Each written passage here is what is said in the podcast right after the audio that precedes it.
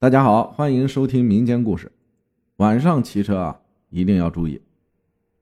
我一个专门研究鬼神之说的朋友曾经告诉我说，晚上骑车的话，最好不要老是去看自己的车后座。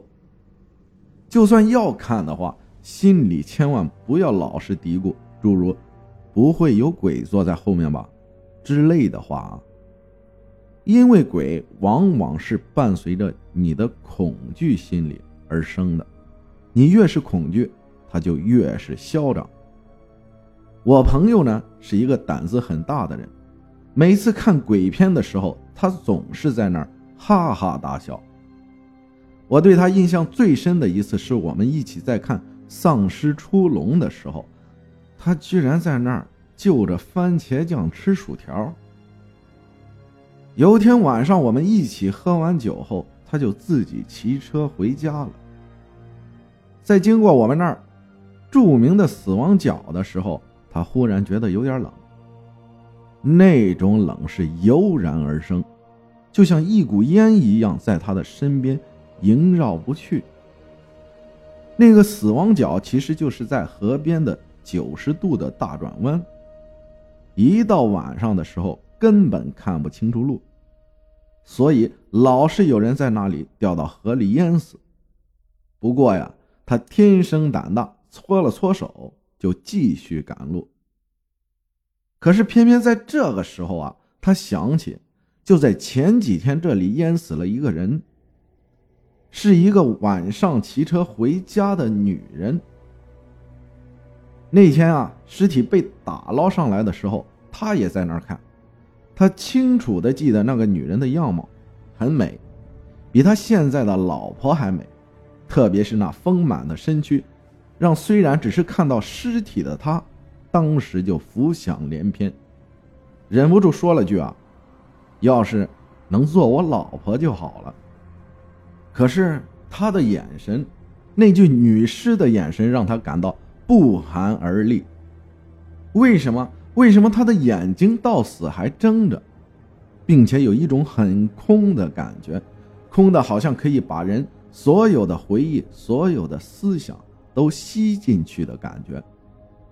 我这个朋友想啊，如果这个女的还活着，不知道会让多少男人陷进这眼神中不可自拔。回忆啊，归回忆，他还是继续骑着车。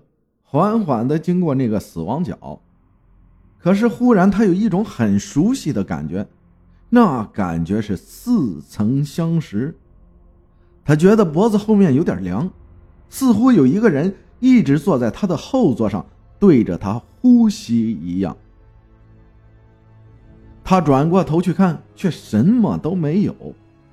他忽然想到那个淹死的女人，对，就是她。就是那种感觉，于是他呀慌乱了起来。不会，不会是他坐在我后面吧？于是他再次缓慢的转过头去，然后他忽然觉得好空，一种一无所有的空，一种冷，一种生无可恋的冷，那种感觉就好像什么都没有了意义。那个时候。他甚至觉得死亡是一件非常美好的东西。他勉强的扭过头想跑，可是他感觉到车子却在后退，往那河边退去。